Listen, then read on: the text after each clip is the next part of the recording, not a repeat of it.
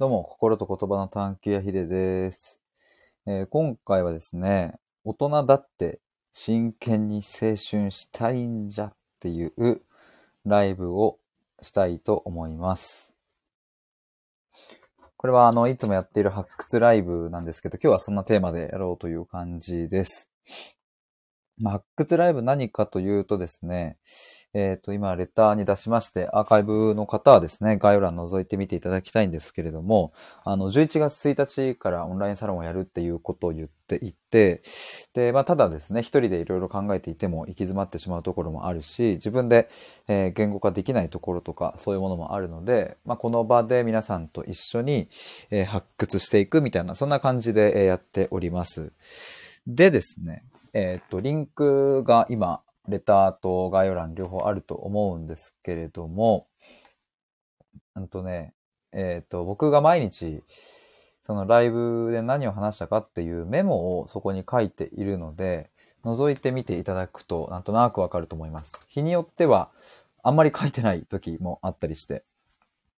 えっ、と、なんか喋りに夢中になっちゃってる時はあんまり書いてないんですけども、まあでも大体なんとなくわかるかなと思います。今日で、えー、第19回ということで、この発掘ライブも一番最初、まあその発掘ライブが、まあ第1回はですね、えっ、と、まあ発掘ライブというかそれが生まれた日なんですけど、それを第1回としてるんですけれども、10月3日でしたね。10月3日から、えっ、と、毎日やるぞって決めて、えーそこから今日で19回目になりましたが、まあ、あの、いろいろ話してきましたけれど、今日はですね、まあ大人だって真剣に青春したいっていう、ここのテーマで話していきたいと思います。で、なんで今日これを話そうかと、話そうと思ったかというとですね、まあこれが僕がやりたい、そのオンラインサロンの、こう、一つ大きなコンセプトというか、目的というか、なんかそういう部分に直結する感じがして、で、かつこれはですね、もうそもそもオンラインサロン云々とかじゃなくって、僕自身がそうでありたかったり、えー僕自身が届けたいものって結構そういうことなのかもな、結局、みたいなところがあって、なんか最近ですね、えっ、と、オンラインサロンの中でやりたいことみたいなので3つ挙げたんですよ。悩む土台を作るっていうことと、えー葛藤できる自信を作るっていうことと、えー考える胆力をつけるっていう、こんなことがしたいんですみたいなちょっと格好つけて言ったんですけど、まあ、で、結局何なんだろうっていうのを思った時に割とでも結局ここなのかなとも思ったりしてね。なんかそんなところ今模索しながら、言葉にしながらやっているんですが、まあこの、大人だって真剣に青春したいっていうのは、うーん、なんだろうな。まあ言い換えると、うん、なんか本気になりたいみたいなことだったりとか、なんかそういうのに近いんかなっていうふうには思ったりして、まあこれは昨日ですね、あの、第18回のライブをしている時に出てきたことで、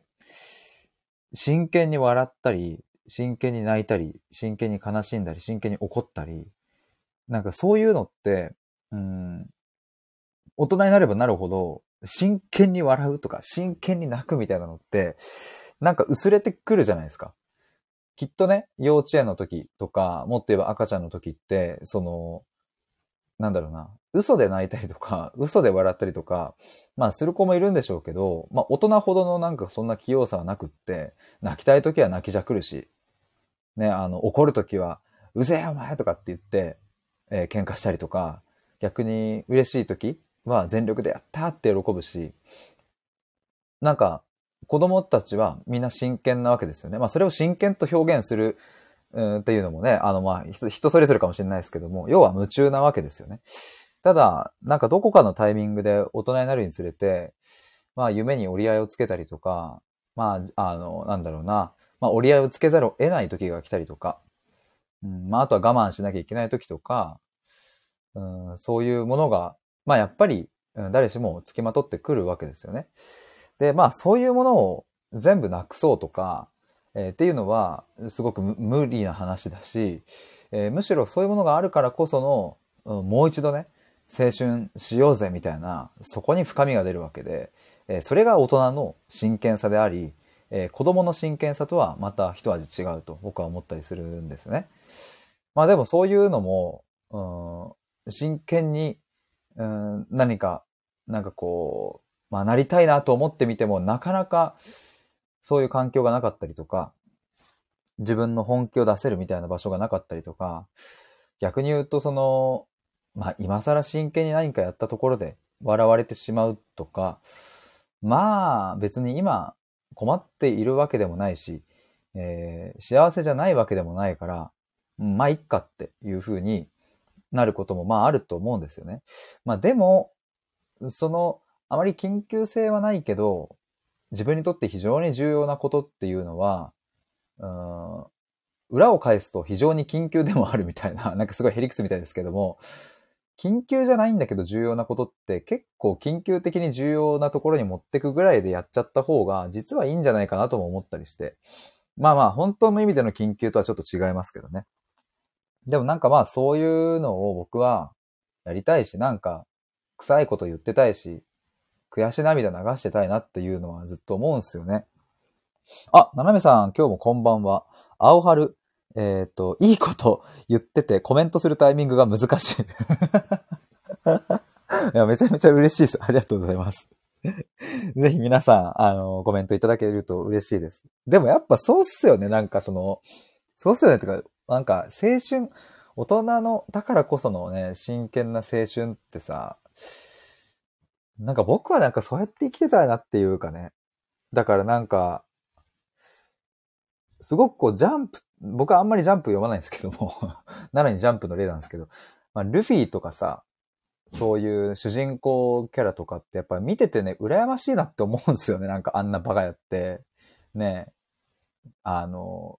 到底なれもしない海賊王にね、なるなんて言っちゃって、絶対勝てないでしょっていう、誰もがそう思うんだけど、でもなんかああやって突き抜けられるのってかっこいいし、なんか羨ましいなとかって思っちゃったりして。で、まあきっと海賊王になるんでしょうけれどもね。どうなんだろうな とか、まあ、なんかね、そういうのはね、すごく僕も、えっとね、思うタイミングとしてはやっぱ高校ぐらいからかな。明確に最後僕が人生で悔しいっていう涙を流したのは、うん中学校3年生だったかな？夏の大会で延長戦までもつれ込んで、中学の野球ってね、確か7回で終わりなんですけど、延長13回までもつれ込んだんですよ。えー、市内大会で決勝戦です。その決勝に勝てば県大会に行けるっていう。で、延長8回も00、9回も00、10回、11回、12回と来て、延長13回の死闘ですよね。そこでね、最後、えっ、ー、と、僕ら守備守ってて、2アウトまで来たんですよ。で、その2アウトを取って3アウトになれば延長14回に入るとこだったんですけれど、最後2アウト取った後に、ボテボテのピッチャーゴロが行って、ピッチャーがファってフォーストに一塁手に投げた時に、一塁手がポロってしちゃったんですよね。で、その間にランナーがホームインして、さよなら負けっていう。あだからまあ言ったら、味方の最後ミスで負けたんですよね。やっぱあの時もう時が止まったというか、うわって僕はもうそこで呆然としてしまって、ショートに守ってたんですけど、で、なんかね、もう整列ってなって、ホームベースにまあみんなね、あの最後集まるじゃないですか。甲子園みたいな感じで。その時に、まあ最後挨拶して、で振り返って、まあ保護者席というか、そのスタンドの方に挨拶しようとしたらもう声が出なくなっちゃって、最後気をつけれって言ってね、あの、僕はキャプテンだったので、あの時もう本当に声が出なくなっちゃって、っていうぐらい、まあ泣けてきたんですけれど、まあなんかそ、そういう風な涙ってさ、僕はなんかそれと同等、それ以上の悔しいっていう、県大会行きたかった。しかも、味方の、エラーっていう、まあ、しょうがないけれど、こうなんだろうな、やるせないというか、な、どこにこのうん、もどかしさをぶつけていいかわかんない。そいつを責めらんないし、エラーなんて別に俺もするしね、どこかのタイミングでとか。や、あと、あーっていう風になって。で、まあ、あの悔しさっていうのはやっぱり、県大会に行きたかったから悔しいし、目標があったから悔しいし、まあ僕はね、本当に甲子園に出たいっていうのがあったから、県大会に行ければそれだけ、その甲子園に行けるような高校にね、こう入ることができたり、そういうところまでも見据えてたし、県でアピールして。だからもう、その道が閉ざされた瞬間の絶望と言ったらもう本当にやばかったんですけど、ただ、なんかあの悔しさっていうのは、あの、人間ならではというか人間に与えられた特権とも思うんですよね。だから、あの、サバンナでライオンが狩りに失敗して涙を流すなんていうことは多分ないわけで、くそーあいつを取れ、ああ、取りたかったみたいな多分ないじゃないですか。でも人間には悔しいっていう感情が存在していて、それはね、時に苦しい時もあるんだけど、それが味わえるっていうのはやっぱり何にも変え難いなんかこう、うん瞬間なんじゃないかなっていうのを今振り返ると思うんですよね。七めさん、えー時空が歪む感覚、ブワーってなる。ね、いや、あのね、だから、その時空が歪む感をさ、いや、だから僕も、そう、あの、30になったら本出したい、30歳で本出したいって言ってるけど、多分、本当に本出せて、自分の目の前に自分が書いた本というか書籍が来たら、多分、あの、そういう意味で時空は歪みそう。えええっていう、なんかもう、そういう嬉しさも味わってたりし、で、到底ね、今の僕なんかじゃ、えっ、と、本を出すなんていうのって、まあ無理な話だなって自分でも、あの、今の状況じゃ無理だって思うんですけど、だからこそ、それを達成した時の、まあやっぱ嬉しさと、まあ逆に達成できなかった時の悔しさみたいなもんは、やっぱあるな。で、やっぱ僕は最後、母ちゃんが亡くなるね、時、病院のベッドで、まあ、ヒデ本書いてねっていう、頑張れっていうふうに言ってくれたやっぱあの一言で、で、僕も書くよっていう、その、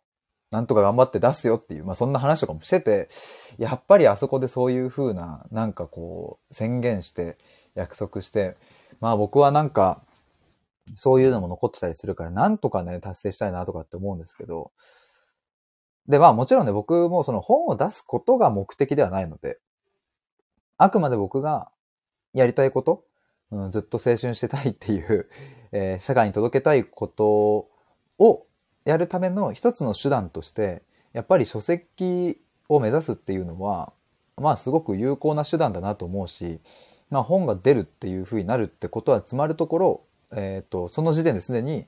えー認知されていたりとか、えー発信が届いているということになるので、えだったら本を出版するためにどんな発信をしていこうかなとか、えこうやったら広がるかなとかっていうのを実験しては試してっていうのを、まあ、やっていきたいって思っているので、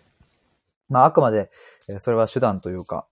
一つの目標でしかないんですけど、ただ、僕にとってはなんかこう、えっ、と、県大会行くとか、甲子園出るとか、そういう、そういう感じですかね、なんかイメージ。斜めさん、表紙とか帯とか考えるの楽しそう。ねえ楽しそうっすよね。そうそう。あ、なんかそういうの考えるとワクワクしますよね。めちゃめちゃ、えーもう、え、いいな、そういうのやりたいな。ななめさん、実際書籍化できた人と友達になるとか、それはね、あなんかそういうつながりもできたらいいっすよね。あ、はじめまして。これは、えー、B さんでいいのかな？違うかな もしちょっとなんか読み方あれば教えてください。あ、7か、これ。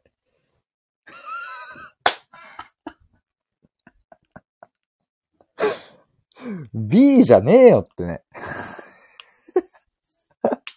あれっすよ、なんだっけ、これ。アラビア数字なんだっけな、なんかその、ありますよね。7、セブンですってね。セブンですよね。な、なんて、これなんて言うんでしたっけ？アラビア数字で合ってましたっけ ?FF7 みたいに見えたっていう。これなんだっけ？ちょっとちょっと気になってきちゃった。ちょっとし調べ。FF7 ってこれファイナルファンタジーか。あ、ギリシャか。ギリシャ？数字っていうの？あ、ローマ数字っていうの？これ。そうそう、1、2、3はよくありますよね。そう、4ぐらいからちょっとさ、その I、V みたいになって、5は V で、今見てるんですけど、6は VI で、7は VII なんですよね。僕はなんかその、VII で7のところを V って読むっていうね。B さんっていう。B でもかですっていう。すいません、本当じゃあ、奈々さんってお、皆さんお呼びしてる感じですかね？多分。でも、ななめさんとななさんでなんか、ななな、かんだ？ななななでいいっすね。なななな、なななな、なななな軟骨。えー、すいません。えっ、ー、と、セブンさんと呼んでもらってます。セブンさん、ななめさん、ジョイマン、ななな、ジョイマンって地味におもろいっすよね。やっぱなんかこう、やっぱあのリズムと77でジョイマンってすぐ出てくるあたりの認知度ってやっぱ破壊力、破壊力ってすごいっすよね、影響力。だって、な、77、77って言ったらさ、もうさ、大体みんなジョイマンってなるじゃん。いや、てかもう77って言ったらジョイマンですよね。すごいっすよね、それって冷静に。その一発やなんやかんやって言うけどさ、ゲッツって言ったらさ、ダンディ坂野が出てくるわけで、ヒロシですって言ったらヒロシじゃんみたいな。やっぱあのインパクトってすごいよね。絶対忘れないし。ななめさん、ここに来る人やっぱり感覚派の人がよく来てくれるから楽しい。いや、本当にね。いや、ありがとうございます。B さんってお呼びしちゃったのに。セブンさん。ひまわりマークがいいですね。まあ、これが本当にひまわりなのかっていう、ひまわりじゃなさそうだな、これ。これひまわりじゃないか。チャンネル名、マーガレットって書いてありますもんね。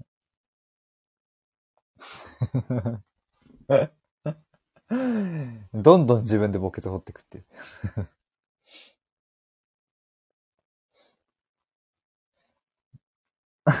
ややこしいんです。いや、とんでもない。とんでもないです。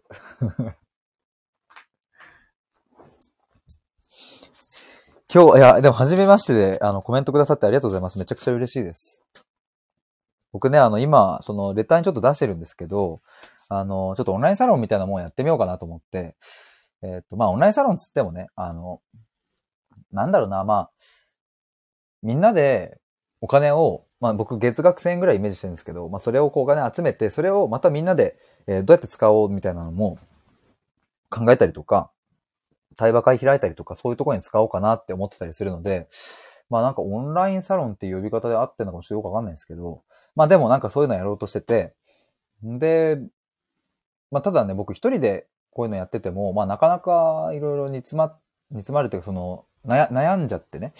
どっちがいいかなとか、この言葉でいいかなとかってなっちゃうから、まあ壁打ちえ、みたいな感じで皆さんにご相談したいなっていうので、この発掘ライブっていう風に名付けてるんですけれど、あ、セブンさんよろしくお願いします。どうも。そう、それで、えっ、と、毎日今やってて、で、レターのリンク覗いてもらうとですね、あの、今まで、えっ、と、毎日やってきた、えっ、と、ライブの積み重ねのこうメモが残ってて、まあちょっとね、覗いてもらったらわかるんですけど、まあいっぱい書いてある時もあれば、1時間半話して数行しか書いてない時もあって、まあちょっと日によるんですけれど、まあなんかそんなことやっております。で、今日で19日目です。本当におかげさまで毎日やって19日やって、なんかようやくここまでたどり着けたなっていう感じなんですが、まあ、今日何を話してたかというと、まあこの、えっ、ー、と、オンラインサロンの、まあある種コンセプトだし、根幹に来るようなところが、この大人だって真剣に青春したい、したいんじゃっていう。これはなんかコメント書いてる方がいいかな。今日のテーマ的にね。大人だって真剣に青春したい。斜めさん、真剣に喜怒哀楽。そうなんですよ。そう、その話を昨日しててね。なんか、やっぱさ、これまあちょっと、すっごくやっぱ僕の中で大事だな。重複して話したんですけど、やっぱ喜怒哀楽とか、そういうまあ感情みたいなもんってこう、大人になるにつれて、だんだんとね、薄まっていったりとか、あのね、あしらい方を覚えていくみたいな感じもあるのかな。例えばさ、怒るのって結構エネルギー使うじゃないですか。あと悲しいとかも。エネルギー使えますよね。だから、なるべく怒らないように、なるべく悲しまないようにとか、なるべく泣かないようにとかさ、そうやってこう我慢する方向に行ったりするし、で、一方で、喜びとかもさ、あんまり子供みたいに無邪気に喜んで、やったやったとかって言ってたらさ、なんかなんだろうね、本当に子供みたいだし、なんかそういうのダサいっていう人もいるし、なんかそういうのも、こう、なんだろうな、謙遜するとかさ、ああ、とんでもないです、ありがとうございます、みたいな、喜、なんかこう、結果を出した時に、やったやったじゃなくて、ああ、もう本当ありがとうございます、みたいな、皆さんのおかげで、みたいな、そういうのを僕たちは覚えていっちゃうじゃないですか、生きていく術として。で、そうなるとやっぱ感情がすごくこう、薄まっていくというか、なんか真剣になるみたいな、真剣に喜んだり真剣に泣いたりする回数も減ってきて、で、まあ何より、こう、なんだろうな、夢をどっかで折り合いつけたりとか、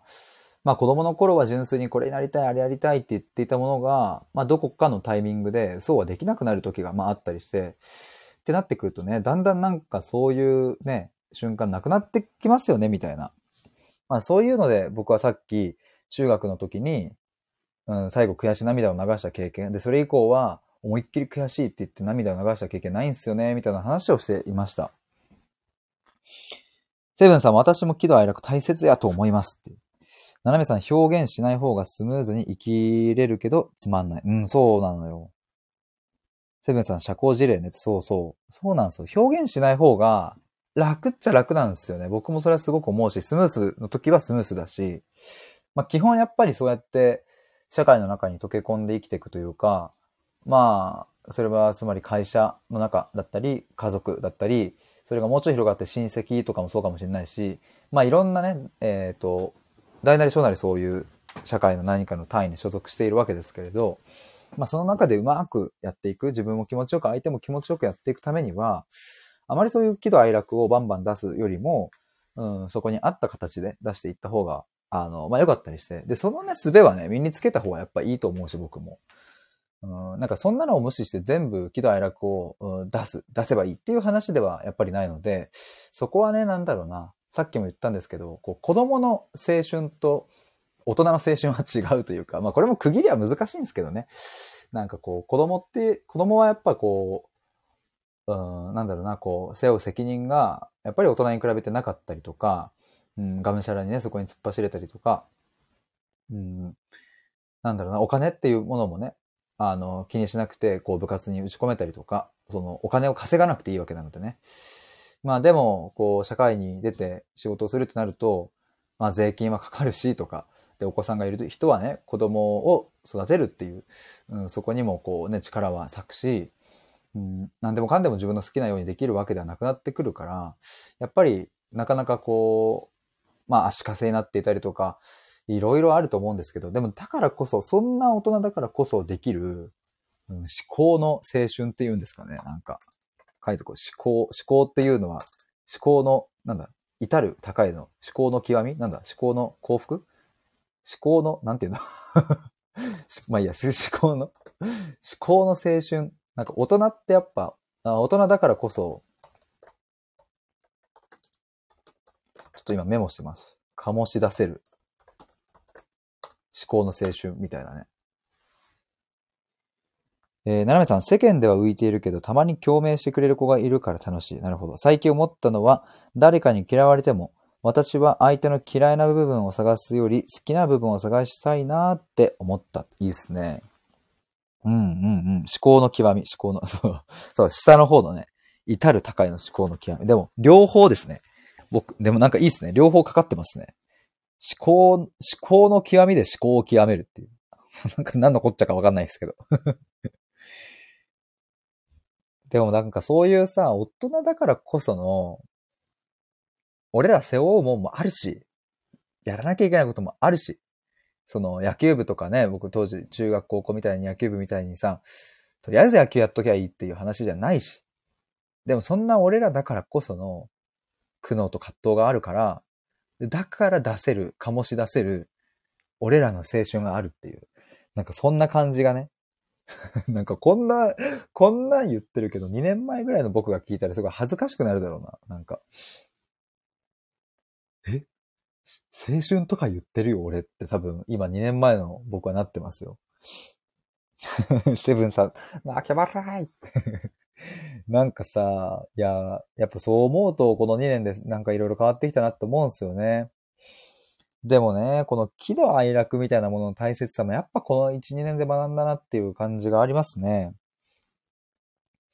ななめさん、コミュニケーションを一番取りたい。だからトリリンガルになりたい。へえ。今なんか喋れるんですか？何語か。英語とか。いや、なんかね、あの、感情とかを、ななめさん、全くっていう。感情とかをね、僕もそんなに今まで、ここまで意識して、2年前ぐらいまでは意識してこなかったんですけど、まあ2年前にね、2020年の2月に、まあ、母親がですね、余命1年って癌の宣告をされて、え、そこから、まあ僕の人生はね、そこから変わっていったと、まあ、そこ以外にもターニングポイントありますけども、そこから大きな転換点を迎えたっていう感じで。あ、ななめさん、でもジェスチャーでいけるって そう、だからね、そっからね、やっぱ、まあ母親が見せてくれたっていう感じあるかな。ずっとやっぱ母親も我慢してきた人だったから、なんか、悲しいとか辛いとか苦しいとか、逆に言うと嬉しいとか楽しいとか美味しいとかっていうのを、まあ母親がね、だんだんと子供のようになってったんですよね。癌になってから。まあ母親もその、癌になった直後、2020年の2月とかってめちゃくちゃ落ちてたし、まあそりゃそうっすよね、余命1年って言われたら。なんだけど、その翌月には、もう思い立って、思い切って、旅行に行っちゃおうって。もうどうせ1年しかないんだったら。いやいや、1年以上生きる。そのためにも旅行に行っちゃおうっつって、僕と弟と母親3人でね、初めてですよ、そんなの。息子2人とね、まあ兄貴もいますけど、えっ、ー、と、息子二人と母親と三人で旅行に行くっていうことをですね、やったんですよ。まあ、そこからすごく変わってったなっていう、母親は解放されていったし、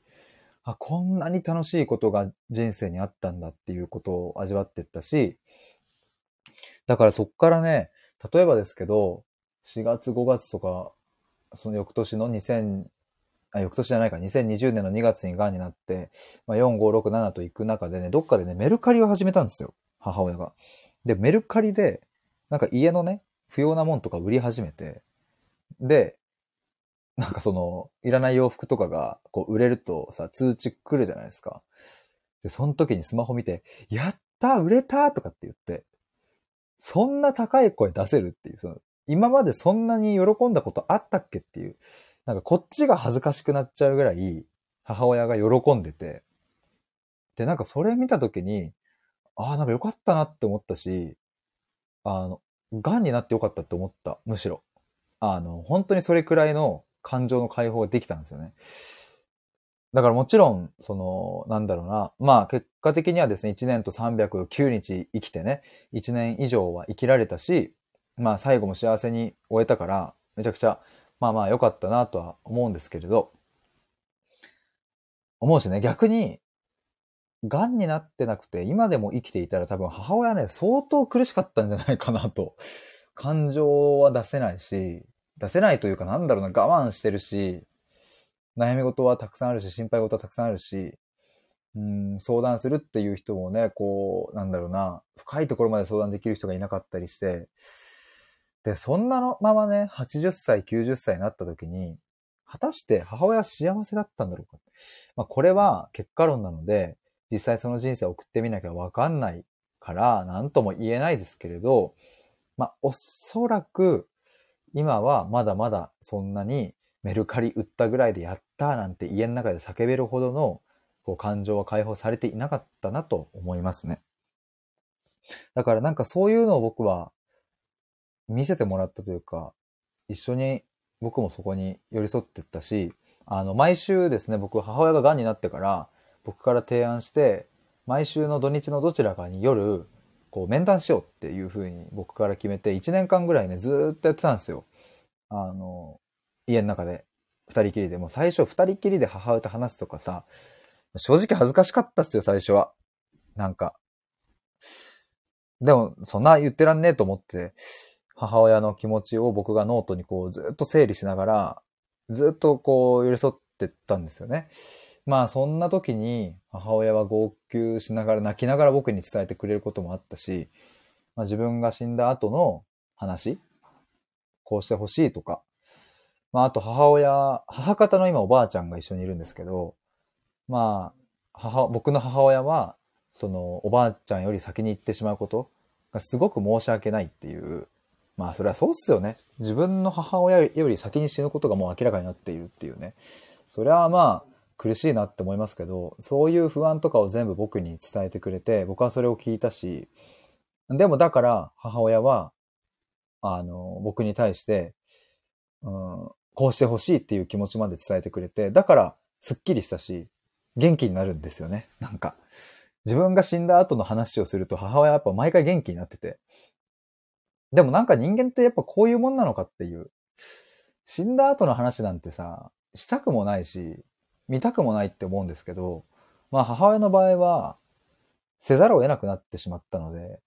でもそれをした結果、ものすごくこう、幸せになってったんですよね、どんどん。なめさん、我慢するのが当たり前の日常だといろいろ麻痺するよねっていう。そう、そうなんですよね。だからその麻痺を取り除いてくれたのが、まあ、癌だったんですよね。だからまあ、なんだろうな。母親も最後、あの、言ってましたけど、まあ、癌になってよかったっ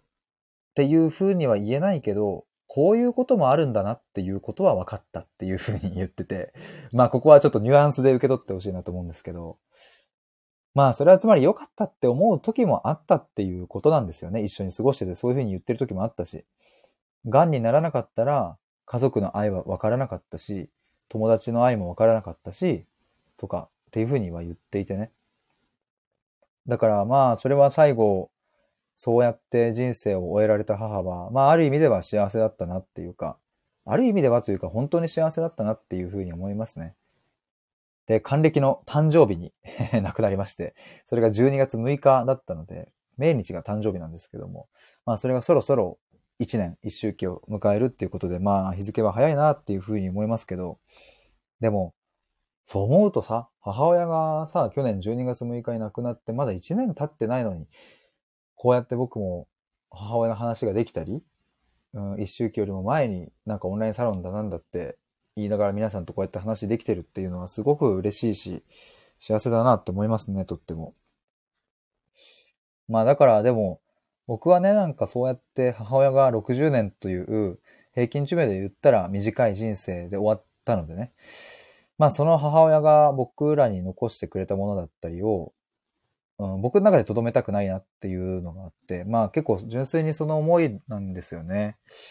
まあ別にね、あの僕兄弟3人いますけど、兄貴と弟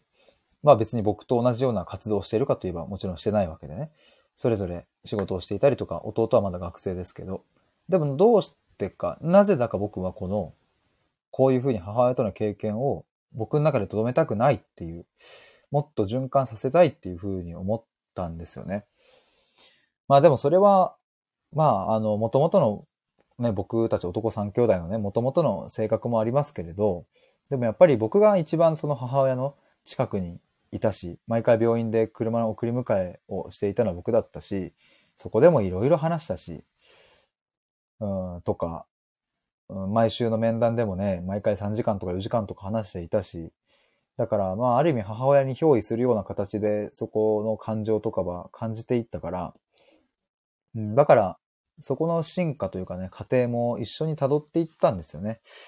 だからなんかその、根本的に人が変化していくっていうところをもう目の当たりにして、こういうことかって。世の中では人はそう簡単に変わらないと言うけれど、まあ確かにが母親の場合も癌になってから変わったから、うん、それで言うとそう簡単には変われてなかったんだけど、でも変わっていくっていうか、根本的な部分が変容していくと、こうも人は笑顔になり、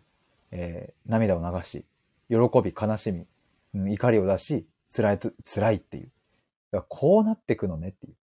で、トータルでそれ幸せなんだっていうのを、まあ母親が見せてくれたんですよね。セブンさん、素晴らしい親孝行できたと思います。ありがとうございます。だからね、いや、ほんともう母親亡くなってますけど、うん、まあやっぱなんか、本出すとかさっき言ったのもさ、それも一つのこうなんか母親に対しての、まあなんかやってやったよっていう報告になると思うしね。斜めさん、感覚の表現者。えー、聞き入ってしまうから コメントするの、大縄跳びしてる感覚になるっていう。いや、聞き入ってしまうって思ってくださると超嬉しいです。そしてその大縄跳びしてる感覚になるっていうのがもう秀逸で、あの、この、あ、あ、今か、え、違う、う、うっていうなるあれですよね。めちゃくちゃわかりやすい。ななめさん、コメントするタイミングを見計らってぴょんっていう。すいません、そこまでお気遣いいただいてありがとうございます。セブンさん、そうそう、う、うっていうね。今、今、あ、違う。あ、か、あ、っていう。めっちゃ懐かしいわ。オーナー跳び。い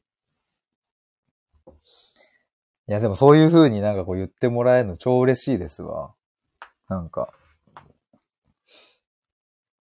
やっぱでもね、いやでも本当にね、こうやって表現するたんびに僕は、やっぱりあの経験してよかったって思えるし、やっぱり届けたいって思うんですよね。だから本当にこの時間はありがたくって、まあやっぱり人間ね、あの、どんだけ強い思いを持っててもさ、気持ちが落ちたりとか、なんかこう、やる気出ねえなっていう時もあるわけじゃないですか。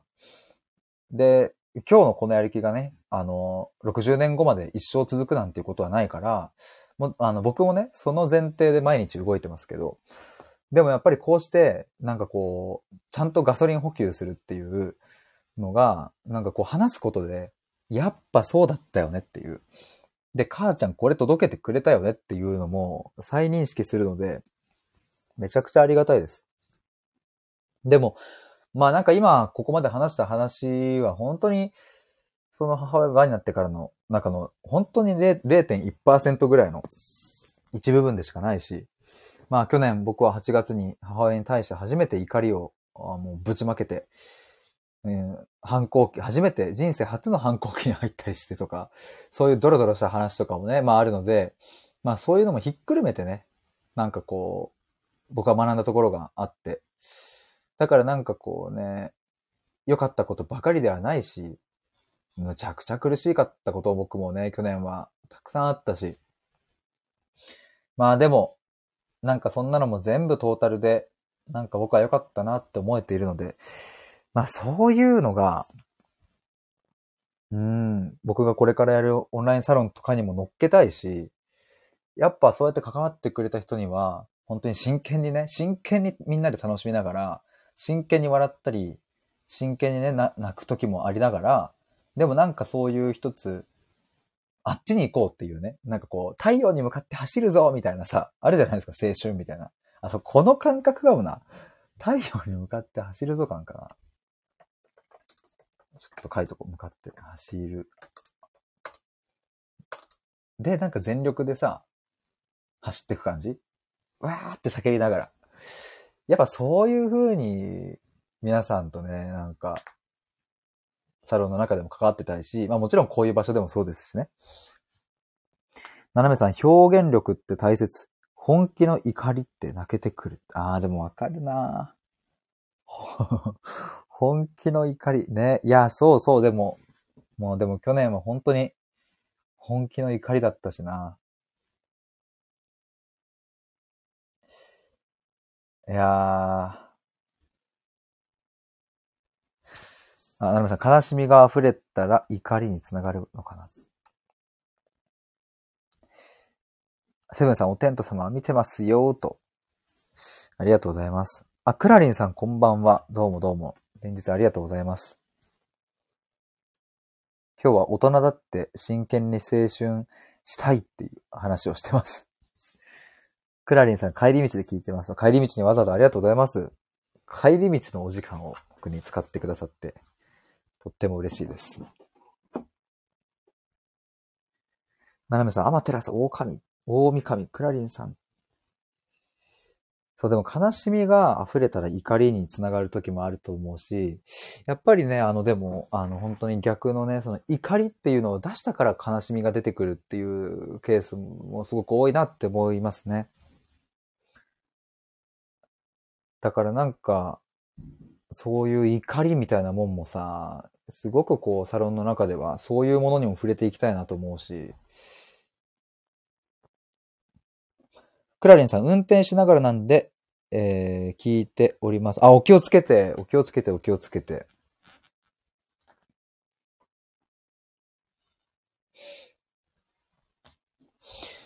そう、だからね。まあ、あのー、真剣に青春したいっていうのは、こういうところから来てるんですよね、割と。だから母親はね、58ぐらいで癌になって60で亡くなってますけど、最後の1、2年はね、青春してたなと思いますね。だって多分その、亡くなる2週間 ?3 週間前に浅草とか行ってますからね。僕と、あと、母の妹のおばと。倒れる、11月24日に倒れて病院に、でね、そっからもう入院だったんですけど、そのね、確かね、3日前か4日前かな、11月20日くらいに、浅草に行って、で、えっ、ー、と、はなんだっけ、名前忘れちゃったよ。ちょっと外れの方にある、あ、松千山正殿様っていうところにね、お参りに行って、その近くのカフェで、母親キーマカレー完食してデザートも食ってたんですよ。倒れる3日前ですよ。これ結構すごいなと思って。まあもちろん癌の人の中には、もうそこまでできない方もいるから、まあ一概にね、うん、どうこうはないんだけど、でも母親の場合はね、まあもちろん体調辛そうだったし、腹水って言ってね、お腹に水が溜まっちゃって歩くのも大変だったし、痛みも出てきたし、うん、なかなかこういろんなね、体の機能が弱ってって、うん、まあ味が感じないものとかが出てきちゃったりとか、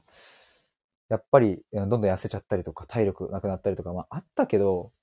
でもまあ倒れる3日前に浅草行って、なんか遊べたから、青春できたなって思うんすよね、すごく。えー、あ、ななめさん、セブンさんのコメントに、お天道様が太陽かなってなりましたって。あ、紛らわしくてすいませんっていうね。あ、クラリンさんのね。私がなんでですか、その、ああ、その、アマテラス大神のところのところと一緒にくっつけてコメントしてたからってことですね。セブンさんすごいってね、すごいっすよね。なんかそうやってできたのよかったなっていう。でね、まあ、母親の場合は、まあ言ったらね、癌のおかげでできたんですよ、それが。でもさ、皆さんさ、やっぱり病気になってそれを知るよりもさ、今それができた方がやっぱ絶対いいわけで、母親もその58と言わず、もっともっと若いうちからそうやってできてたら、もっと心地が良くって、楽しくって、子供みたいに無邪気にはしゃげる人生もあったかもしれないっていう。まあ全部結果論なんだけど、でも僕は母親がそれを見せてくれたから、だったら俺は自分がね晩年こう病気になってから気づくとかじゃなくって、余命宣告をされてから気づくとかじゃなくって、今僕27歳ですけど、この20代後半もそうやって生きたいし、30代になっても、つら、辛いことがあっても、無邪気に生きてたいなと思うし、ずっとそうやって生きていきたい。やっぱこれは母親が教えてくれたことだから。だからそれをね、僕の中で留めたくないっていう。すごい思うんですよね。斜めさん、自分より他者を優先しちゃう気持ちもわかるなってね。いやー、それもね、今はね、思うと母親もさ、まあ、さ、僕の兄貴が32だから32年前にまあ初めて子供を産んだわけですよね、母親は。で、そっからね、兄貴は小学生で野球を始めて、で、僕がまあ5個下なので、で、5個下の僕も小学生で野球を始めて、で、僕の6個下の弟も小学生で野球を始めたんですよ。で、みんな高校までやってるんですよね。で、僕、この前計算、この前で去年計算したんですけど、兄貴が小学生の時に野球を始めてから、えっ、ー、と、僕の弟が高校3年生で野球終わるまでの年数22年とかだったんですよ。で、22年の間の中で、そのちょうどね、6個差5個差みたいな感じだからさ、その、誰かしら野球部なんですよ。兄貴が大学生になって野球部終わったと思ったら僕は高校生で野球部だし、で、弟も野球部、少年野球だし、で、僕がようやく大学生になって野球部終わったと思ったら、えっ、ー、と、弟は中学野球とか高校野球やってるし、みたいな。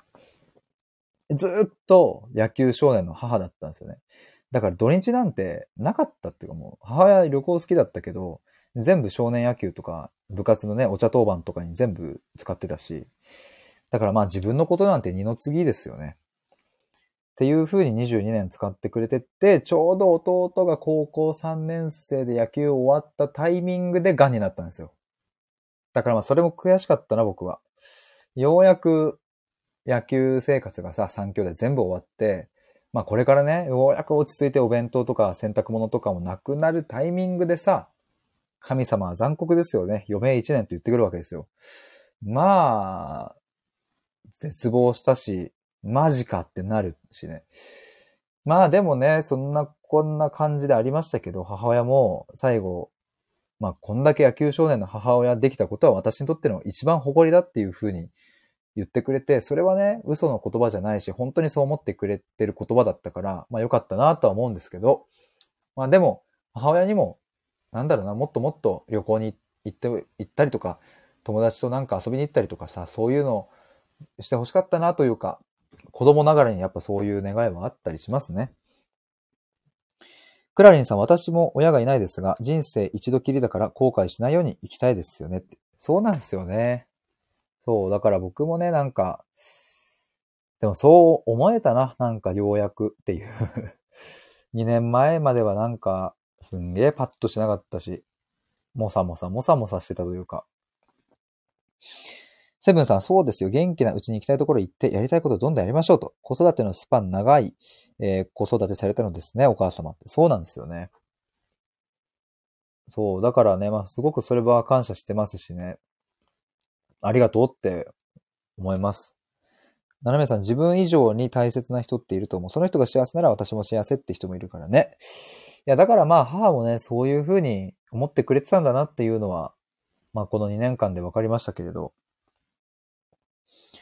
クラリンさん、7回忌まではやはり気持ちの整理はなかなか、えー、つかないですよと。7回忌で、あれなんですかね。やっぱそれくらいでこう、クラリンさんはなんとなく整理ができてきた感じなんですかね。あ、住職さんが言ってます。あ、そうなんですね。そうね。いや、でも僕、なんかまだ1回期、そう、がまだ、12月6日なのでね、今度の。だからあと2ヶ月切ってんのか。まあ、そろそろって感じですけど。まあでもね、なんか本当にそれぐらい、なんか、見せてくれたからさ、だからいろいろ、うん、僕も今こうして発信できてるというか、セブンさん、えっ、ー、と、ちなみに私も父親は癌で亡くなりました。なのでお察しいたします。僕ね、今、あの、今っていうか9月にクラウドファンディングで、癌患者をサポートしている人たちとかの、なんか相談会をやりますっていうのを、あの、それをね、資金を集めて、その資金で、え対話会を都内で開催して、えっ、と、そこに参加したい人は無料で来ていいですよっていうのを、あの、9月に資金集めしたんですよ。で、その、本音のね、相談会っていう、がん、がんの人とか、がん患者さんをサポートする人とか、え過去にがん患者さんをサポートしていた人たち、つまり家族ががんだった。まあ僕と同じ立場ですよね。今はもう亡くなっちゃったけど、昔サポートしてたみたいな人たちを、都内の、あの、貸しスペースに招いて、みんなでね、なんかちょっと対話しようっていうのを計画していて、それが11月13日の日曜日にあるんですよ。まあ、初めましてってね、あれなんですけども、あもしよかったら、あの、そういうのもちょっと、あの、収録で告知しよう、もうそろそろ出そうと思ってたので、無料で、えっ、ー、と、11月13日のお昼14時からスタートっていう感じですね。クラリンさん、やはりそのくらいの年月は必要だなと思いました。なるほど。ね、いや、でも、なんかね、いや、僕も、でもね、そう、母が亡くなった時に一番心配だったのは、母の母僕のおばあちゃんだったんですよね。でもね、おばあちゃんも自分の、まあ言ったら娘の顔を、最後ね、あの、もう亡くなった後の顔を見て、僕ね、最初倒れちゃうかなとか、腰抜かしちゃうかなとか思ったんですけど、いい顔してるわって言っててさ、ばあちゃんが。で、すごいわーって泣いたりもしないで、じっくり見ててね、その顔。あ、よかったと思って。でもなんかそうやって最後できたのも、本当にね、あの、母親ががんになってからの2年弱がね、すごかったし、最後の1週間なんていうのはもう、ちょっと今話し出すと止まんなくなるぐらい、たくさんのね、もう不思議な瞬間もあったし、なんかね、幸せに包まれた感じだったんですよね、最後。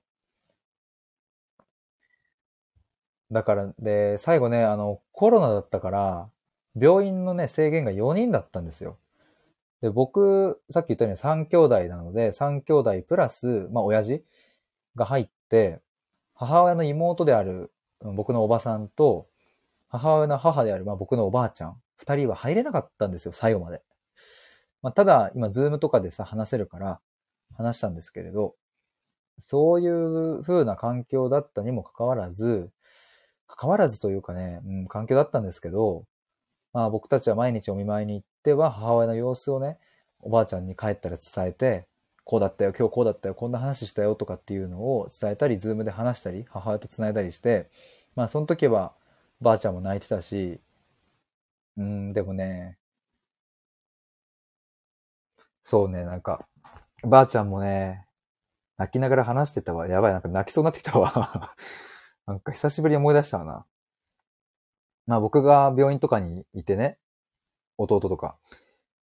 で、ズームで、その、おばさんが家に来てくれてたから、おばさんとズームで繋いで、で、ばあちゃんもね、ズームで繋いで、その母親とね、話してる時に、ばあちゃんが、まあ、ありがとねっていう、なんか自分の娘でよかったっていうのを、ばあちゃんが言ってて、まあ、それは辛かったけど、うん。でもまあその言葉も強いなって思ったな、自分のばあちゃんが。もう伊達に83年、4年生きてきてないなっていうか、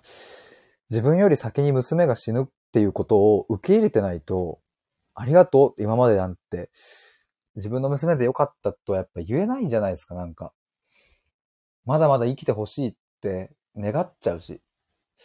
でもそれをね、ばあちゃんは、もう諦めて、いい意味で諦めて、そうやって言葉を交わしてたから、まあその姿は本当にまあばあちゃんは強えなって思ったな。なんか自分が心配していたのがむしろ逆に失礼だったなっていうくらい、ばあちゃんは強えわって思ったし。うん、まあでも、そう、そう思わせたのも母親だったなとも思うしね。えー、クラリンさん見とれたことは本当に良かったですね。といや、本当に、本当に良かったです。セブンさん、こちらは泣きそうですっていう。ね、いや、僕もなんかちょっとこれ、泣きそうになるとは思ってなかったんですけど。